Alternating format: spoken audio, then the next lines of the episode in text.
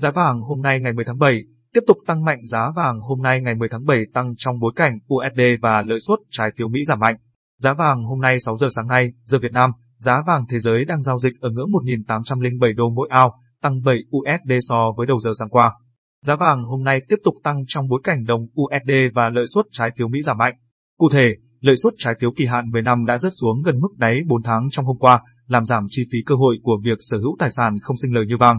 Vàng cũng nhận được hỗ trợ từ sự suy yếu của USD khi chỉ số USD Index, thước đo sức mạnh của đồng bạc xanh so với các đồng tiền đối thủ trong rổ tiền tệ liên tục ghi nhận những phiên giảm.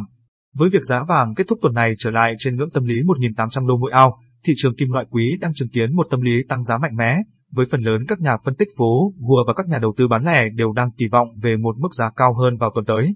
Theo những bình luận mới nhất trong cuộc khảo sát của Kitco News về thị trường vàng trong tuần tới, hầu hết các nhà phân tích đều cho rằng có vẻ như thời kỳ củng cố của vàng sau đợt bán tháo mạnh vào tháng 6 sắp kết thúc.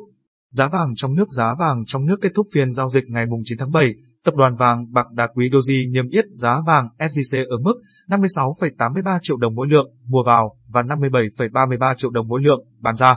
Công ty vàng bạc đá quý Sài Gòn niêm yết giá vàng hôm nay ở mức 56,9 triệu đồng mỗi lượng mua vào và 57,62 triệu đồng mỗi lượng bán ra.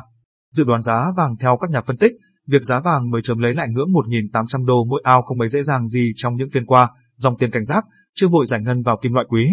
Chuyên gia phân tích cấp cao Edward Moza thuộc OANDA cho rằng các số liệu kinh tế gần đây cho thấy cần phải đạt được những tiến triển đáng kể để Cục Dự trữ Liên bang Mỹ, Fed, tăng lãi suất và điều này đang hỗ trợ cho vàng. Chuyên gia Stephen Inet của công ty quản lý tài sản SPE Asset Management nhận định lợi suất trái phiếu chính phủ của Mỹ giảm và lo ngại về những tác động mà biến thể Delta có thể gây ra nguy cơ cho tăng trưởng toàn cầu đang hỗ trợ giá vàng.